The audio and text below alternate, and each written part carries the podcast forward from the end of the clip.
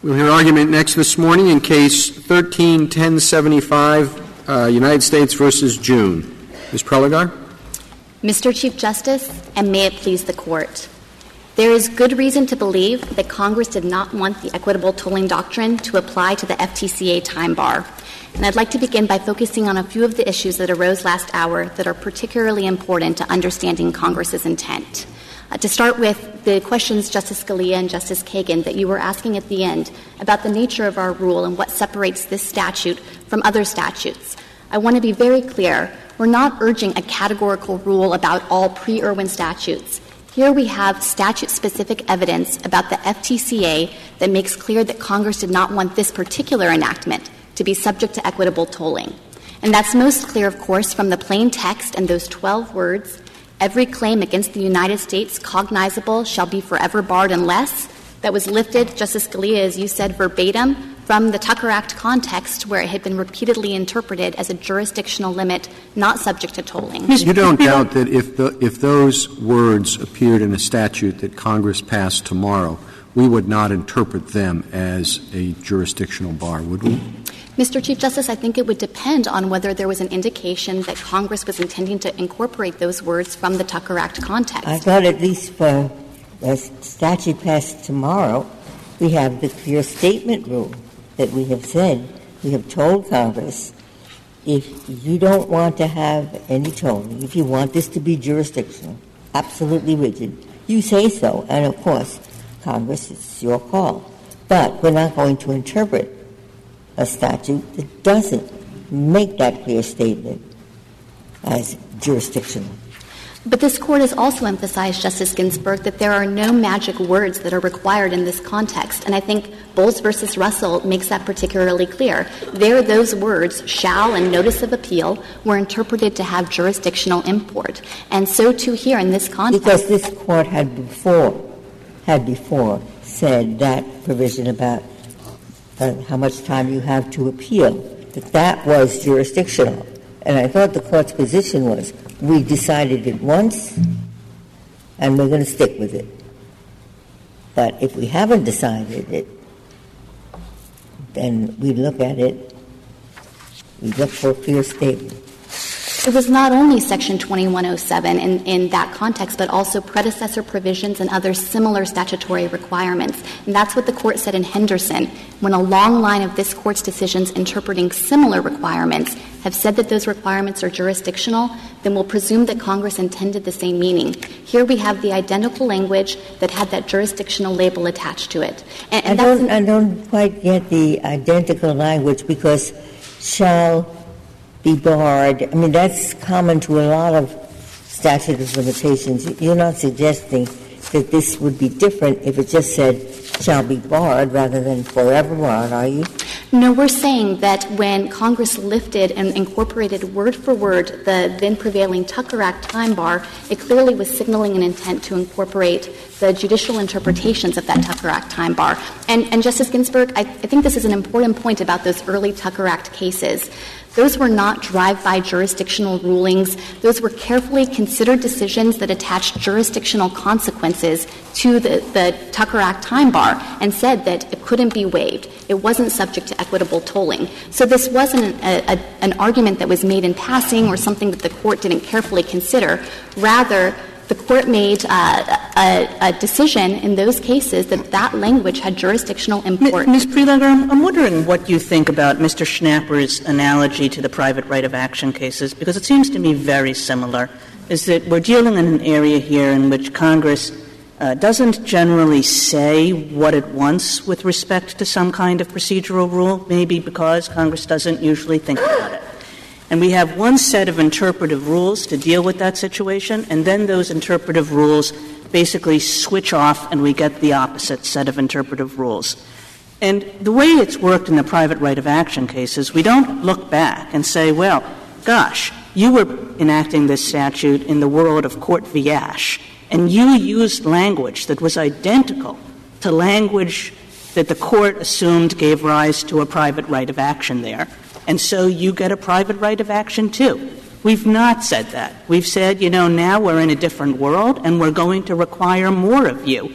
than what the old than the old language that gave rise to a private right of action under Cort.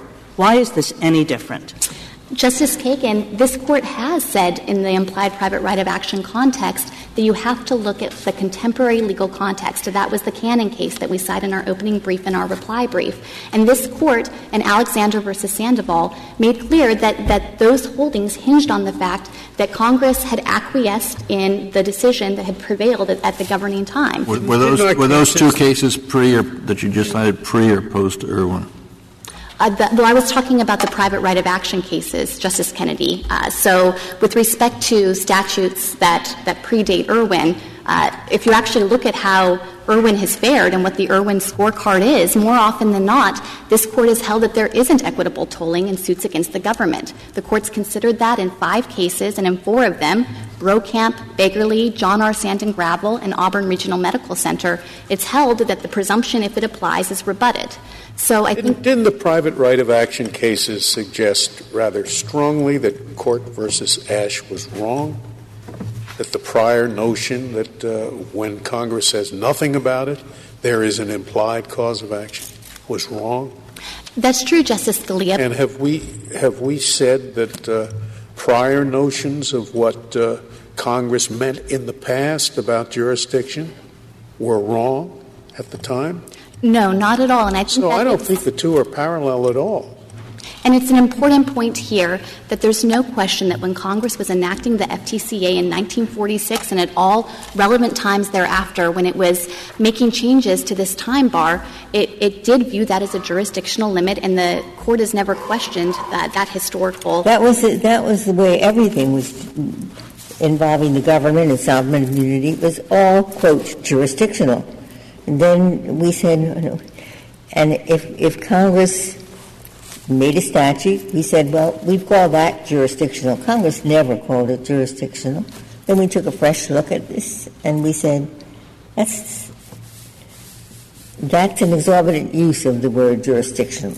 Sure, you can have, you can have a, a statute that has a very tight timeline, but that doesn't mean it's jurisdictional. Justice Ginsburg, let me respond to that by, by taking a moment to emphasize the history of the FTCA because I think it's perfectly clear that Congress at every turn, at every relevant historical juncture, signaled its approval of the view that this time bar was jurisdictional and could not be tolled. Congress has made significant changes to the time bar four times in 1946, 1949, 1966, and 1988. And at each of those times, Congress's words and actions were either inconsistent with or unnecessary in light of an equitable tolling doctrine. I could just tick through them. In 1946, Congress enacted the FTCA time bar and expressly declined to include a tolling provision, even though it had considered uh, earlier bills that did include that kind of tolling provision, which, as this court has said, it was a deliberate choice rather than an inadvertent omission. In 1949, Congress was aware that there had been individual cases of hardship and debated in one of the hearings whether to create a reasonable cause exception. Instead of doing so, Congress decided to extend the deadline from one year to two, which would have been unnecessary if equitable tolling could take care of the hardship. 1966 is particularly important because at that point there were two decades of experience with the FTCA, and every lower court to consider the issue had held that it was jurisdictional and not subject to tolling. Congress was aware of those decisions because repeatedly litigants came to it during that time period and requested relief in the form of a private bill. And there, Justice Ginsburg, Congress did use that magic word, jurisdictional. Congress repeatedly granted relief through private laws that conferred jurisdiction on district courts, notwithstanding the time bar in Section 2401B. Finally, in the well, it was responding to our cases that use jurisdiction and acquiescing in those cases, I would argue, when Congress then in 1966 reenacted the time bar without making any material change. Congress was aware that this is how courts were interpreting the, uh, interpreting the time bar, and this court itself had just recently announced in Soriano that the Tucker Act time bar in that language was jurisdictional, not subject to tolling, and, and Congress acted in reliance on those decisions when it reenacted the bar in 66. Finally, in 1988, this was when Congress enacted the Westfall Act. At that point in time, there was a particular situation of hardship that had arisen when a claimant had sued a federal employee and then the United States was substituted as a defendant after the time had run to present a claim to the Ms. administration. I do think that the, the other side's account, Mr. Schnapper's account of the Westfall Act, the one that Congress was intending to benefit, was not the plaintiff, not the injured plaintiff. It was the federal employee, because until um, Westfall v. Erwin, the federal employee was off the hook. He wasn't. So then, when this court said, federal employee, you're going to be stuck, then Congress passed a relief measure for the federal employee, not the, not the plaintiff. It's absolutely the case, Justice Ginsburg, that that was the overall purpose of the Westfall Act. But Congress included Section 2679D5, which was the provision that gave a claimant extra time to present a claim, 60 extra days, if the claimant was out of luck because the time of the statute had run by the time the United States was substituted as a defendant. And that exception that Congress introduced in 1988 would have been entirely unnecessary if Congress thought that courts could take care of this on a case by case basis through equitable tolling. So I think that the historical story here is consistent and it's clear. At every turn, you're equating reasonable cause or, or something comparable with equitable tolling. Equitable tolling, as Justice Ginsburg pointed out earlier, uh, is much harder to get. That's, absolutely true, Justice Sotomayor, that it might be hard to get it in an individual case.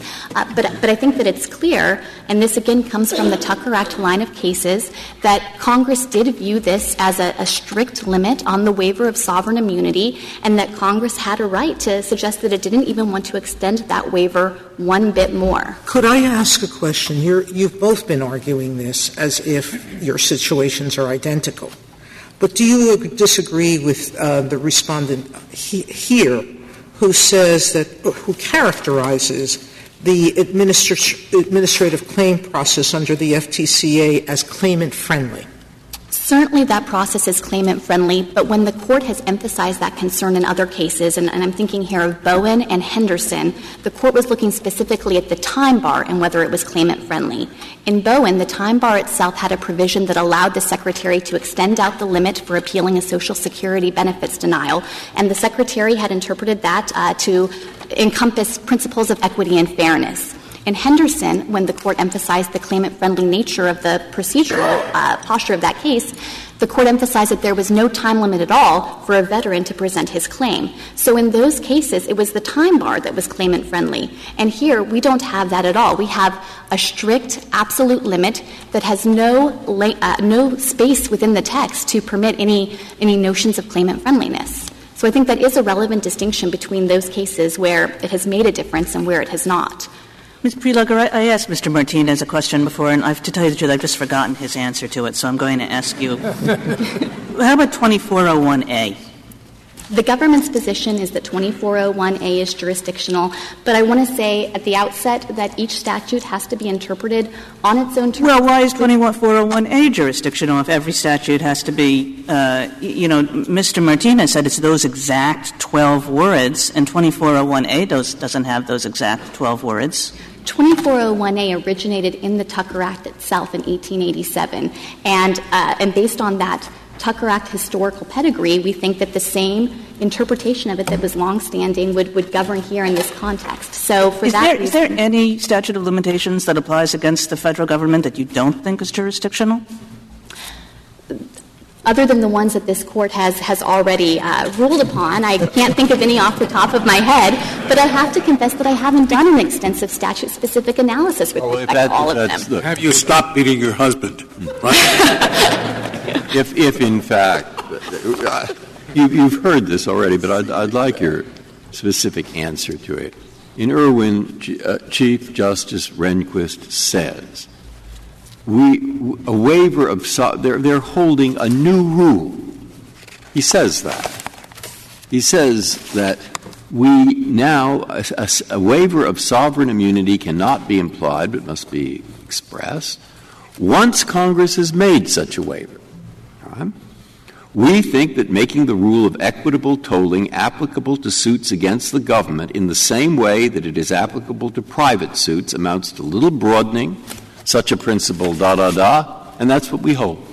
Now, uh, has not the court, I'm not sure, applied Irwin to statutes that were enacted before Irwin? It has, Justice. Now, if in fact we were to hold with you in this,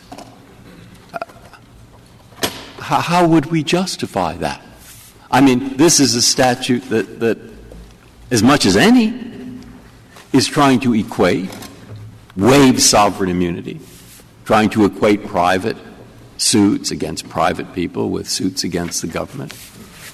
So if some times Irwin applies to a pre Irwin statute, when no one in Congress thought that they would be doing that. Why isn't this case in that? Well, let me be very. I know you've given many, many answers, but the answers that I hear are all answers that Congress at the time probably thought that equitable tolling wouldn't apply. I agree. That is probably what they thought, if they thought about it. But the same is probably true of dozens of statutes that were passed pre Irwin. So what's the distinction? Because Rehnquist says we now are laying down, we think this case affords us an opportunity to adopt a more general rule. He thinks he's applying a new rule. And, and, and that's applying to prior statutes. So why not this one if it's any? Irwin adopted that rule because it judged it to be a realistic assessment of legislative intent. But Irwin made clear that it's a rebuttable presumption. As this court said in John R. Sand and Gravel, it's not conclusive and it can be over. I agree with you that Irwin does say it is likely to be a realistic assessment of legislative intent. That is one reason given among others. If I don't agree with you that that was meant to be absolute, rather than simply a factor in the mine run of cases. Suppose I don't accept your argument there, then I would have to apply it to this, uh, to, uh, this statute, right? And we agree that the presumption applies at the outset. Uh, at the threshold, the government I know, and what you're saying is that there are certain things that rebut it. But all those things, it seems to me, come down to saying, as I just said, the Congress at the time thought there wouldn't be equitable tolling. And that's why I asked this question. That would seem to me to be true of many statutes, if not all of them, passed before Irwin, and yet we have applied Irwin backwards.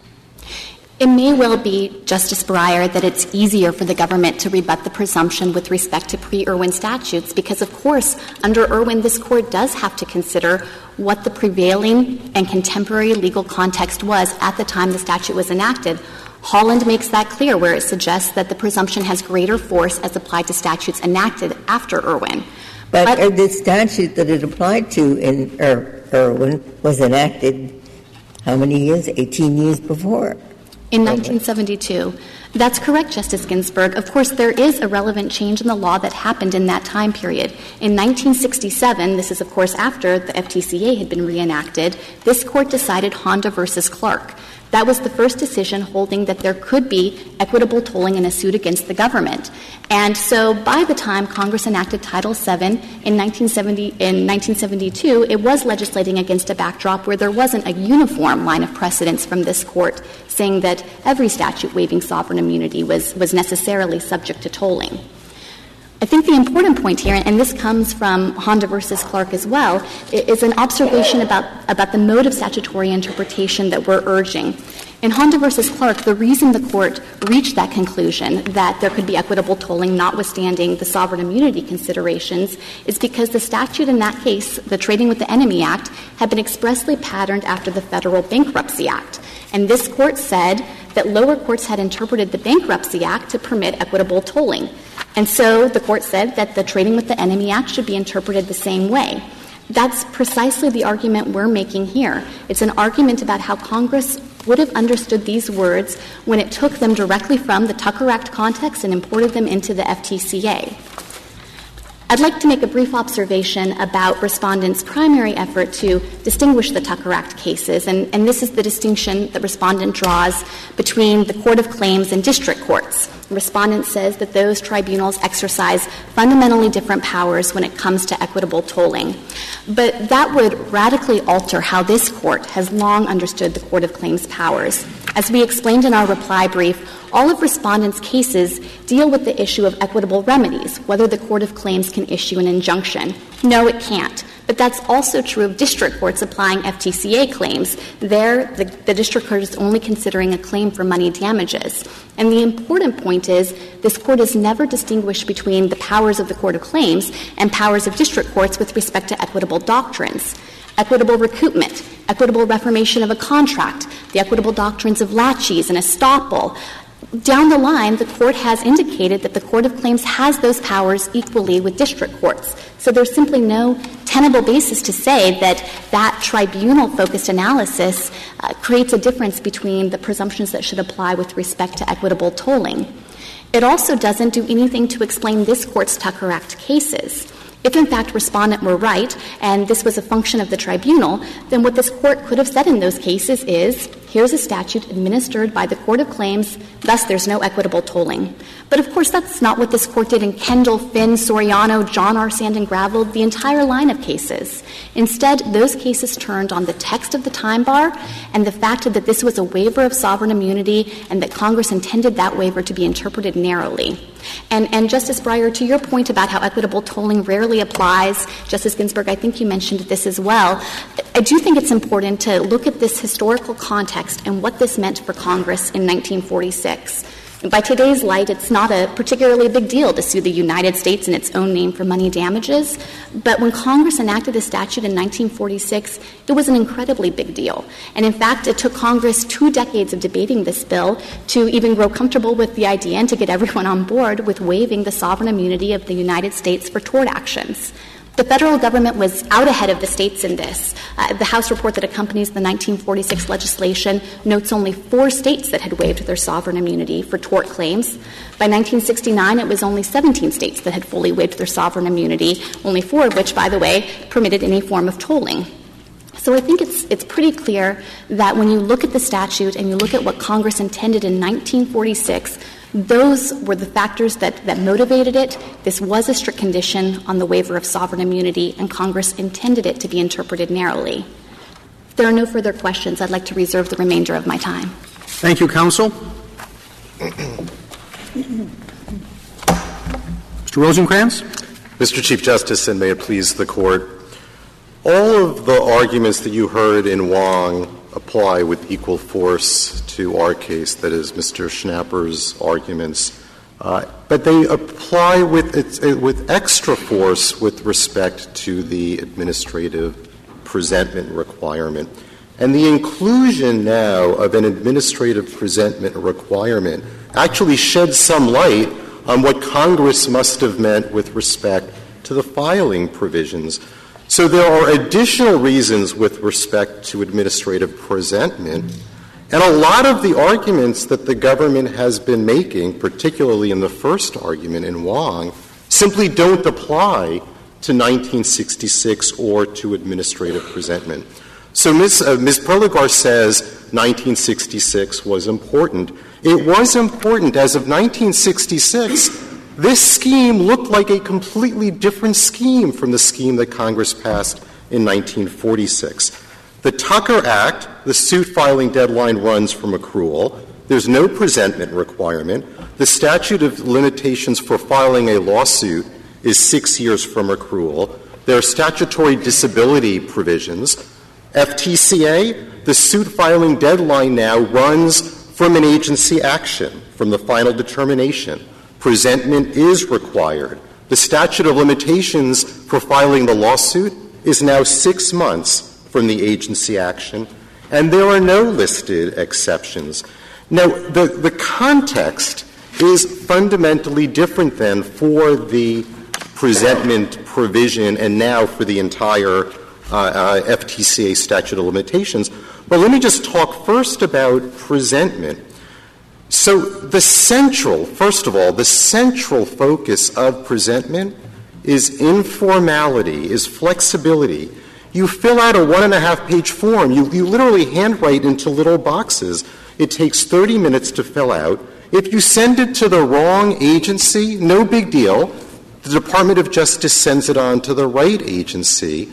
Uh, and uh, uh, the administrative process that is triggered by that uh, filing is not what anyone would view as an adjudication. The statute says it's about settlement, it's about negotiations. To Justice Breyer's point, you're usually unrepresented by counsel. And the notion, and, and, DOJ says specifically in its regulations that what's supposed to happen are, quote, informal discussions, negotiations, and settlement rather than any formal or structured process.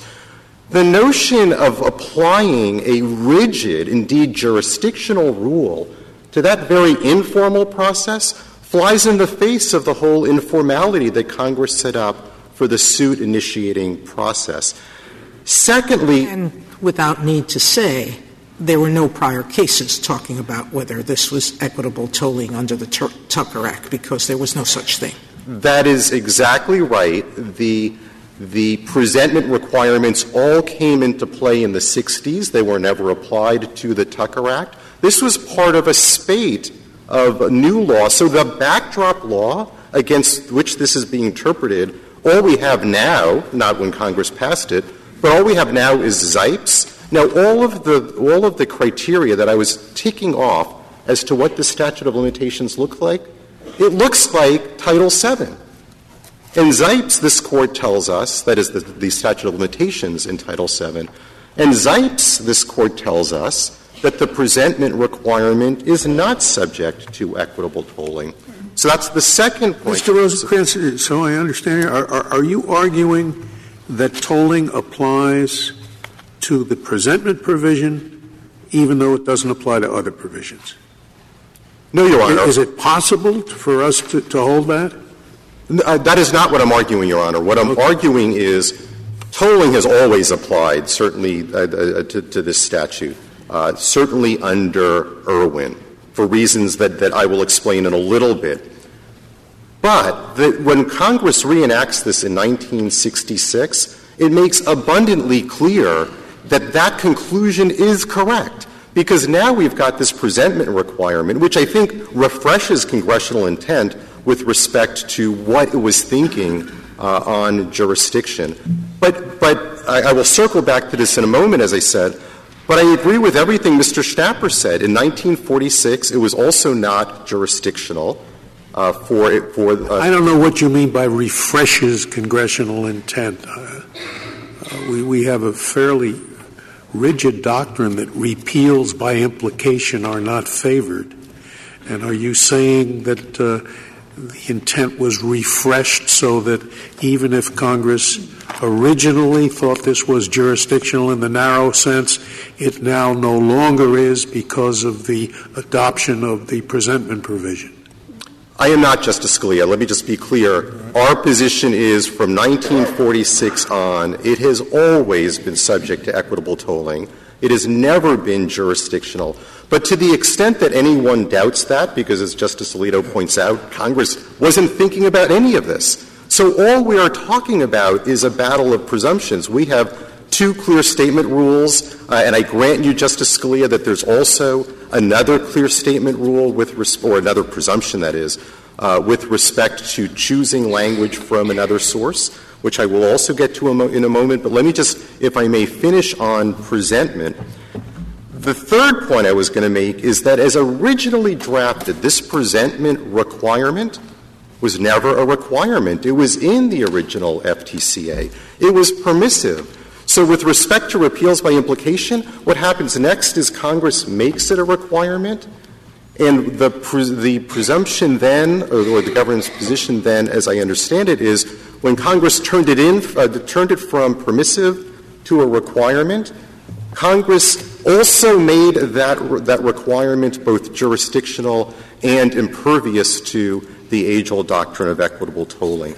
Next point this court has never ever found that an administrative presentment provision is jurisdictional or overcomes the uh, presumption in favor of equitable tolling. And that really is a version of the point that Justice Sotomayor was making.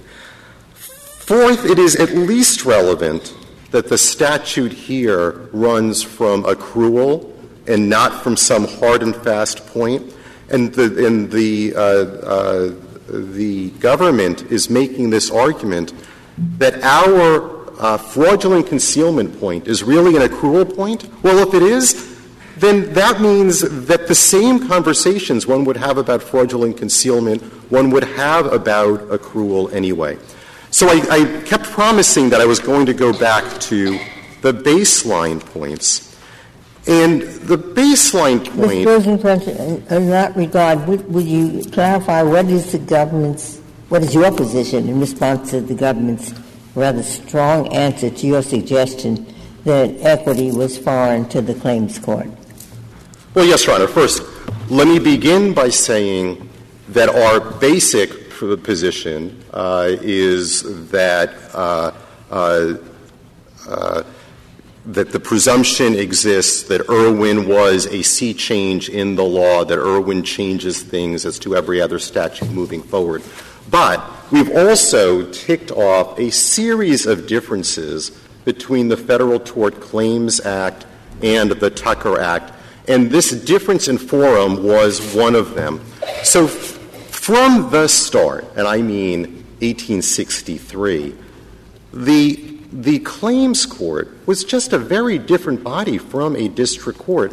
Congress viewed it really as an arm of Congress at first, and then it got adjudicatory powers.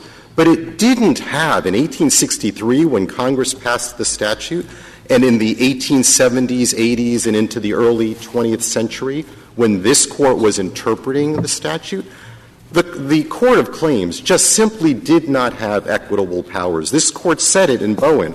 The claims court does not have the general equitable powers of a district court. Now, the government cites several you, cases you contradict the government on that point. I'm sure the government said just the opposite. The government did say just the opposite, and the government cites several cases. Now, it is telling. Well, it didn't say the opposite. It said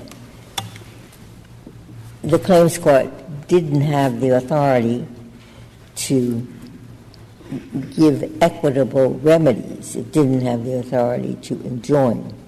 But from the beginning, it had equitable doctrine as part of its law. Agreed, Your Honor. The, the government has taken the opposite position from what I'm saying with respect to whether the Court of Claims from the start had broad equitable powers, putting aside injunctions. And my point is the first case that the government cites is 50 years after the Court of Claims was created. By that point, the jurisdictional train had left the station. Kendall had been decided. Finn had been decided. It was already set in stone that this was a court uh, whose, uh, for whom the statute of limitations was jurisdictional. Now, the cases the government cites, its best case uh, is Bull versus the United States. That's already 1935. I mean, that's many, many years later. And not a single one of those cases, including Bull, ever creates a case by case equitable sort of claimant by claimant analysis of the sort that, uh, that uh, equitable tolling. Well, you say, you say they are later cases, but they, they didn't say the law has changed from what it used to be, did they? Didn't they purport to say that the Court of Claims had always had that power? Well, they didn't purport to say it, but they did say that the Court of Claims currently has that power, and I grant you that, I'm, that that may sound like splitting hairs, but we're, t- we're, trying to, we're trying to get behind what this court was doing back in the 1870s and 1880s. And I'll just emphasize several of the cases that the government cites are cases in which what the Court of Claims does looks like the result is equitable, uh, uh, but what this court held was that equity had nothing to do with why this court approved what the Court of Claims did, but rather this court was saying the powers that the Court of Claims was exercising were actually in the statute. So Milliken is a particularly striking example. This court said that the Court of Claims action with which the government chalks up to equity actually, quote, seems to us to fall within these words, that is, the words of the Tucker Act, quote, in their obvious and literal sense. But I don't want to dwell too much on, on the difference between the forums because. Well, if I could just pause there, I, I mean, obviously I'll go back and reread uh, Bull, but in Bull they said the money should be uh, returned because it offended principles of natural justice and equity. Yes, Your Honor. It doesn't sound like something in the statute. Yes, Mr. Chief, Chief uh, Justice. And, and what was going on in Bull was also not claimant by claimant decisions. Uh, it was sort of a broad class of claimants. And I agree with you. That is the one, that is the closest um, uh, uh, case to what the government's position is. But those other cases are to the extent that the court of claims is exercising what looks like equity, it's always in favor of the government, which is consistent with the manner in which the court of claims was born. It was intended to be a parsimonious uh, a doler out of government funds. So uh, I want to uh, uh, turn, though, for a moment to the proposition that this is just a wholesale Uh, uh, withdrawal, uh, excuse me, a wholesale adoption of the Federal Tort Claims Act plunked into a, excuse me, a wholesale adoption of the Tucker Act plunked into a new framework, a, a, a, uh, a new statute. It is not certainly not in 1966 for the reasons that I've described, but also not in 1946. First, I've already mentioned this forum distinction. Secondly, there, are, there is a distinction, and Congress understood there to be a distinction between torts and contract claim, torts on, one, on the one hand, and contract or takings claims on the other hand.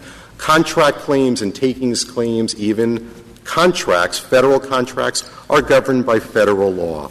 Torts, this, the, the Congress made the decision that tort claims are going to be governed by state law, and it adopted statutes of limitations that mimicked state law statutes of limitations. That one year statute of limitations was an effort to try to mimic what states were doing, and it changed to two years. Congress said because it wanted to mimic what states were doing a little bit later. And it's important to understand that the, sta- the state tort laws were always subject to equitable tolling.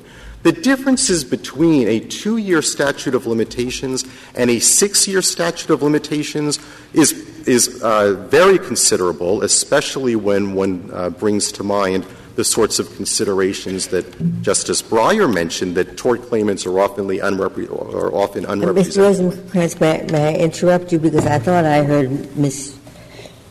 Prelogar say that at the time that the FTCA was adopted, there were only four states that applied tolling.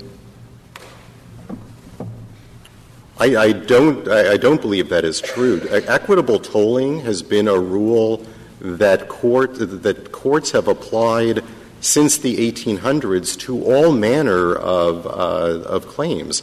Torts were no exception, and, and one of the reasons that states had such short statutes of limitations was precisely because equitable tolling provided no, relief. I'm not talking about their equitable tolling in tort cases. She's saying in um, waivers of sovereign immunity yeah. or claims against states, which is slightly different. Oh yes, yes, yes. So, so if, if, let me just rephrase what I understand the government to be arguing. Those weren't equitable tolling provisions in statutes as I understand the point the government is making. Those are exceptions to statutes of limitations. They're rigid. They're, they look like the Tucker Act uh, uh, exceptions, but they're not case by case. They are, if you're overseas, as Mr. Schnapper said earlier, it actually doesn't matter whether you're monitoring the docket uh, and you can fully preserve your, um, uh, your uh, claims. Um, it's just sort of a flat out bar, and those are the ones that, um, uh, that I believe the government is speaking about. Those are statutory, and as Mr. Schnapper pointed out, statutory exclusions from the statutes of limitations have always coexisted with uh, equitable exclusions. And I also think, um, like Mr. Schnapper, that your way of looking at this would call into question McNeil versus U.S. No, Your Honor. I don't think it calls into question McNeil versus U.S. at all. So, and there are two pieces to the answer. The first piece is let's assume that McNeil was a jurisdictional ruling, which means that in order to present your, in order to file your lawsuit, you have to present your claim first to the agency. Well, in order to file a lawsuit, in outside of this context, you also have to file a complaint. The filing of a complaint is jurisdictional, but that doesn't mean that the time limit for filing it is jurisdictional. So, too, here, if indeed the filing of an administrative form, you know, this uh, administrative presentment, is jurisdictional, that doesn't mean that the, that the time limit for filing it is also jurisdictional. But I said there were two halves. The second half is I agree with Mr. Schnapper. This Court came to a conclusion in McNeil. The conclusion is you can't have your lawsuit without uh, exhausting administrative remedies. That was not stated as a jurisdictional ruling. It was it, is analyzed much more like an exhaustion ruling, to my mind, which doesn't necessarily mean jurisdictional. So I was beginning to tick off some of the differences between the Federal Tort Claims Act and the Tucker Act, and I was talking about the differences in statutes of limitations, the differences in uh, the nature of the forums, the differences in the nature of the law, and I want to come back to that last one.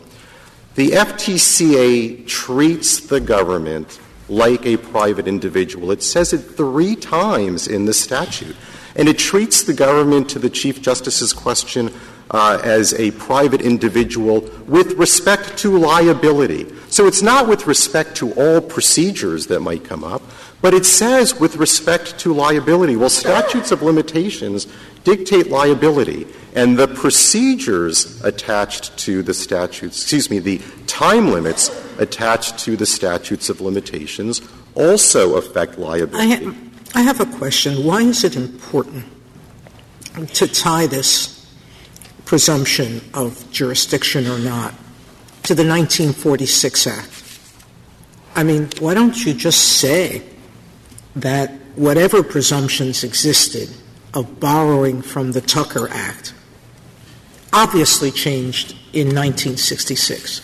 But they changed the language, they changed the process. I mean, do we need to go back? Why, why, why not just say whatever the presumptions were with respect to the jurisdictional nature in the Tucker Act in 1946, or even thereafter, got completely thrown out the window in 1966. Uh, that, that was indeed, uh, Justice Sotomayor, my opening point, uh, and I, have been making but this then you said I agree with Mr. Schnapper that since 1946. So, I, mean, so I was making the argument to, the, to those like Justice Scalia who reject our refreshment theory okay. uh, and, and say, well, what about 1946?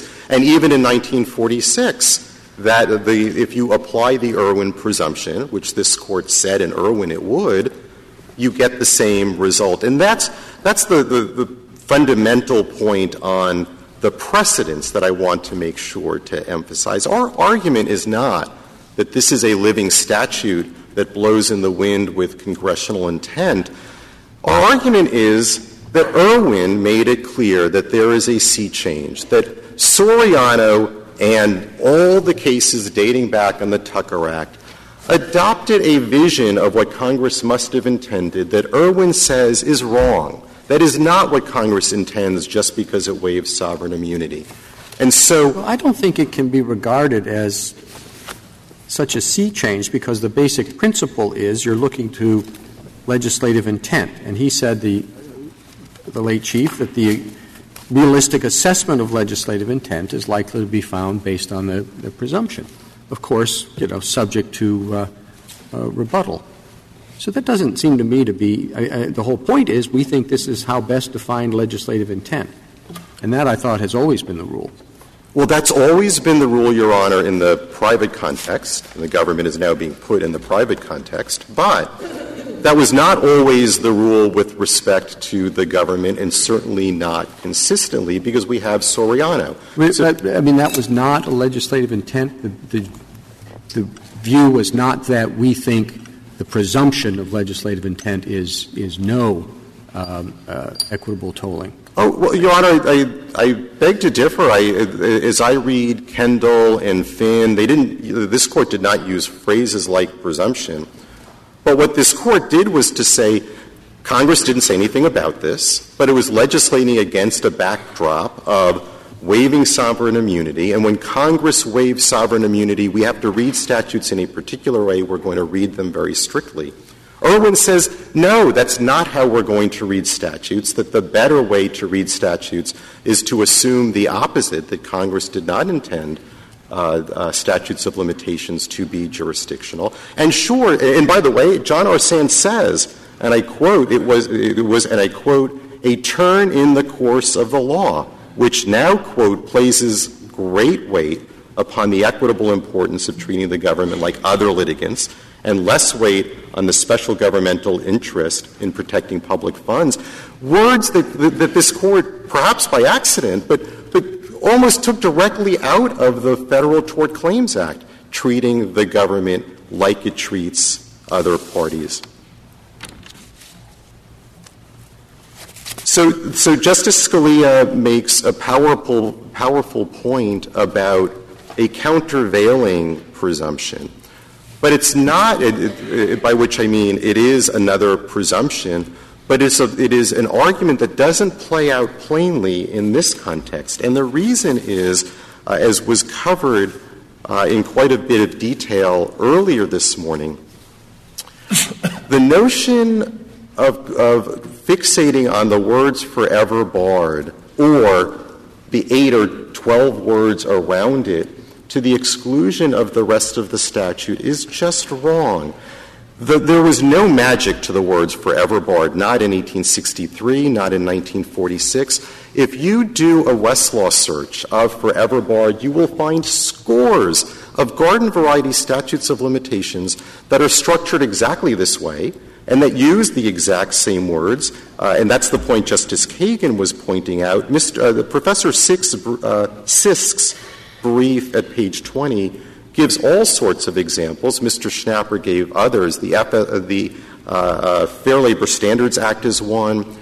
The, the uh, statutes or statute that this court was interpreting in both Klehr and Rotella is another. And then layer on top of that the fact that the federal that the Tucker Act no longer even has forever barred in the language, and still this court says it bears the same meaning. And it points out in, in uh, John R. Sands that the change in language did not uh, uh, make a fundamental difference.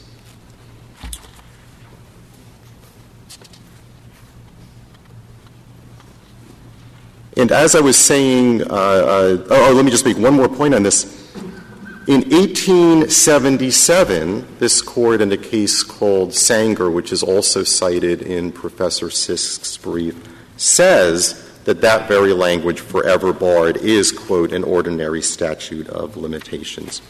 So let me just pause and see if the court has other questions that it wants to um, draw me to. So if there are no further questions, we respectfully request that the court affirm uh, the Court of Appeals. Thank you, Your Honors. Thank you, Counsel. Uh, Ms. Prelogar, you have eight minutes remaining. If I could just make three points. First, with respect to the administrative presentment requirement in particular, I want to be very clear on this. From the beginning, from 1946 forward, there was an optional administrative presentment procedure, and this appears in our brief at page 9A. This is the original text of the FTCA time bar, and it uses the very same operative language with respect to that administrative presentment option. Every claim against the United States cognizable shall be forever barred unless. So this is a procedure that has been in the FTCA from the very beginning. In 1966, what Congress did is make that administrative presentment requirement mandatory. But when it did so, it did so against the backdrop of every lower court to consider the issue, holding that this language was jurisdictional, not subject to tolling. It did so against the backdrop of Congress repeatedly in the private bills making clear that this was jurisdictional language and that it had to confer jurisdiction on district courts when plaintiffs were trying to proceed outside the time limits. Saying that the administrative process was jurisdictional? I mean, well, the administrative presentment requirement itself, of course, this court had held, was, has held, was jurisdictional in the McNeil case. I'm not aware of, of lower courts did we use the language jurisdictional? You affirmed for lack of jurisdiction, and I think that McNeil language does show that it's an, an absolute or strict deadline, there's no room for any exception to it. Uh, every lower court has understood McNeil to be jurisdictional, and Congress in 1988, when it enacted the Westfall Act, specifically said in, in the House report there that the administrative exhaustion requirement was jurisdictional, which is why it created that, that narrow exception to permit an extra 60 days. So I think it is clearly settled that the exhaustion requirement at this point is jurisdictional. But the point I was trying to make about the 1966 reenactment is there against that consistent backdrop about what this language means, the language that Congress had used. Congress, to set forth the presentment requirement, used the same language once again and, and therefore intended it to have the same meaning. Well, Mr. Rosenkranz tells us that that language uh, is pretty typical for your ordinary uh, run of the mill statute of limitations. It sounds pretty daunting, you know, forever barred, but apparently that's uh, the normal language that's used. And it's absolutely the case, Mr. Chief Justice, that it, it's not forever barred itself that necessarily has magic import here. It's the Tucker Act analogy, the fact that Congress got this language from the Tucker Act, and that in that context, which was a parallel context, it had been interpreted to be jurisdictional, which makes the difference here. Every statute will have to be evaluated in light of not just the text, but its context and history. Well, exactly the problem because the, really the better language in Irwin is again the Chief Justice, a continuing effort on our part to decide each case on an ad hoc basis, as we appear to have done in the past, would have the disadvantage of continued unpredictability without the corresponding advantage of greater fidelity to the intent of Congress. We think this rule affords us an, this case affords us an opportunity to adopt a more general rule to govern the applicability of equitable tolling in suits against the government. Yet everything I've heard, not everything, but many of the things I've heard, say that this statute is special because if we go into the history of it, if we decide what the various other rules are that might infer intents where they say nothing, if we look over to the text, if we do this, if we do that, we will discover that here, unlike many other statutes that use the words forever barred, here Congress really intended it. Now, how do we reconcile that view with the two sentences I just read? Well, Justice Breyer, I think that it would be very easy if the Irwin presumption were just conclusive, but it's not. The court adopted that presumption as a way to implement congressional intent, and the court made clear that it's rebuttable, which means that the government is, if the government can come forward with statute specific evidence that it is rebutted, the court needs to honor congressional intent in an individual case. So the Irwin presumption can't excuse the normal uh, statutory interpretation process, looking at the text, context, and history.